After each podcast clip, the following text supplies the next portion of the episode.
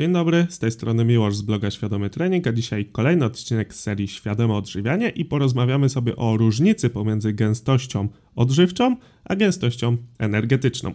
Odcinek ten będzie na pewno bardzo krótki, ponieważ po prostu przedstawię obie te definicje i wyjaśnię różnice pomiędzy nimi, a pomyślałem, żeby taki odcinek nagrać, ponieważ wiele osób utożsamia jedno z drugim i używa tych pojęć zamiennie, a one nie oznaczają tego samego. No bo przechodząc już do tematu, gęstość energetyczna odnosi się właściwie tylko do kalorii, no bo sama nazwa, nie? Gęstość, z fizyki to będzie e, masa przez objętość, tutaj będzie akurat energia przez masę, no i energetyczna, czyli tyle, ile jest energii, a energia w jedzeniu wyrażamy ją w kaloriach, czyli po prostu ile jest kalorii w 100 gramach. I tutaj im więcej tych kalorii w 100 gramach będzie, tym mówimy, że produkt jest bardziej gęsty energetycznie. No i oczywiście najbardziej gęsty energetycznie jest czysty tłuszcz, e, ponieważ 1 gram tłuszczu ma 9 kilokalorii, czyli w 100 gramach mamy 900 kilokalorii. Oprócz tego oczywiście 1 gram węglowodanów ma 4 kilokalorie, 1 gram białka ma 4 kilokalorie, tak się przyjęło w przybliżeniu oczywiście, ale to nie są jedyne składniki energetyczne diety, bo na przykład alkohol etylowy spożywczy to jest 7 kilokalorii, błonnik rozpuszczalny przyjęło się uśredniając, że są to 2 kilokalorie na gram, oczywiście wszystko tutaj wymieniam, jednak w zależności od tego właśnie jak ten błonnik się rozpuszcza, to powinniśmy trochę inne wartości przyjmować, jednak przyjęło się e, chyba nawet ustawowo, że 1 gram błonnika rozpuszczalnego to 2 kilokalorie, no i są jeszcze na przykład y, alkohole poliwodorotlenowe, czyli w skrócie poliole, które są substancjami słodzącymi.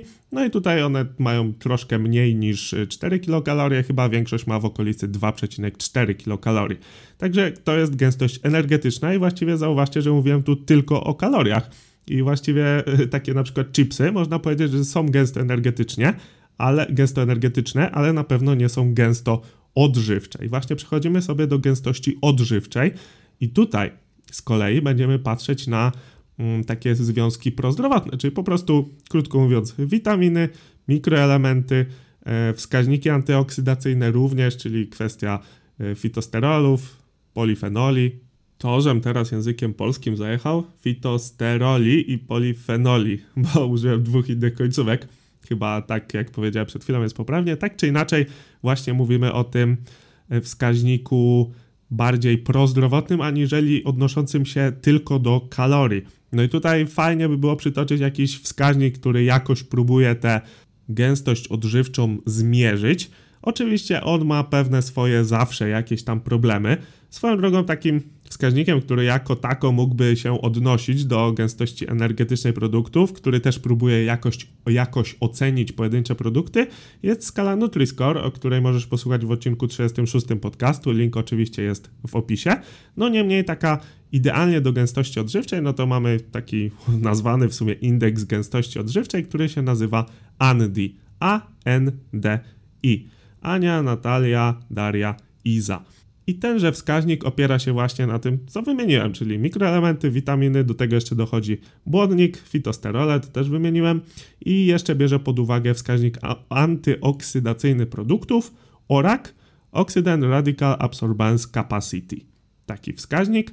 No i tutaj, jeżeli sobie prześledzimy, jak ta tabela y, Andy wygląda, to na samej górze mamy takie produkty jak gorczyca, rzepa, kapusta pastewna, rzeżucha, troszkę niżej mamy jarmuż, potem mamy kapustę bok choy, jeżeli to tak się czyta, potem szpinak, boćwina, kapusta pekińska, cykoria, chlorella, e, rukola, rzodkiewka. Co ciekawe, tutaj najbardziej wyłamujące się z tej topki jest tutaj kakao, które ma tych punktów 518, bo nie dodałem, że te produkty, które są na samej górze, mają tych punktów 1000, czyli gorczyca, rzepa, kapusta pastewna i rzeżucha mają punktów 1000, jarmuż, który jest drugi w kolejce, ma tych punktów 905, a kakao, które jak mówiłem trochę tu nie pasuje do tej czołówki, ma tych punktów 518.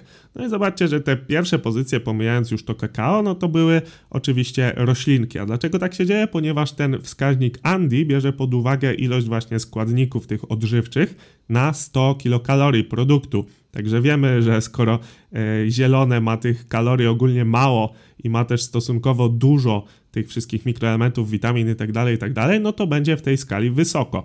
No i jeżeli byśmy sobie zobaczyli coś, co uchodzi za superfood, czyli na przykład weźmy tu sobie jagody goi, to one mają ten wskaźnik tylko, no w cudzysłowie, 114. Jeżeli weźmiemy sobie tu kolejne coś, co uchodzi za superfood, na przykład kiwi, to on ma już tylko wskaźnik 97, co teoretycznie miernie wygląda, biorąc pod uwagę maksymalną skalę 1000. No niemniej te, dalej te produkty są jak najbardziej wysoko odżywcze, tylko że na ich odżywczość przypada trochę więcej kalorii, także nie można cały czas bezwzględnie patrzeć na te wskaźniki i tak jak powiedziałem, mają one niestety też pewne swoje ograniczenia, tak samo jak Nutri-Score.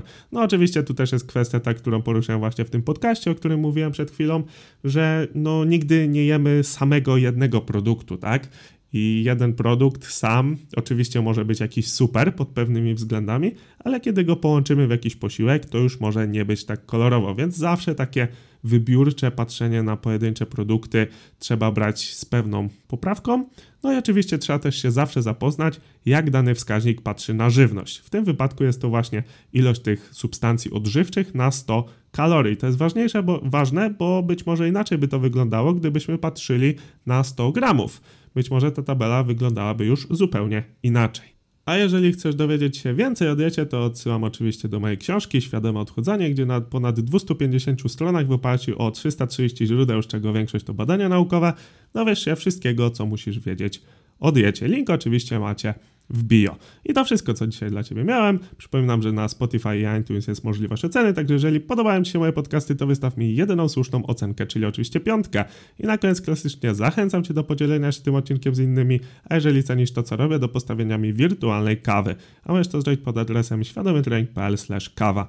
Jeżeli masz do mnie jakiekolwiek pytania, to napisz do mnie na Instagramie albo pod adres kontakt małpa. Wszystkie adresy oczywiście bez polskich znaków, czyli przez S. Mówił Miłosz Szkudlarek i słyszę się w następnym podcaście. Dzięki.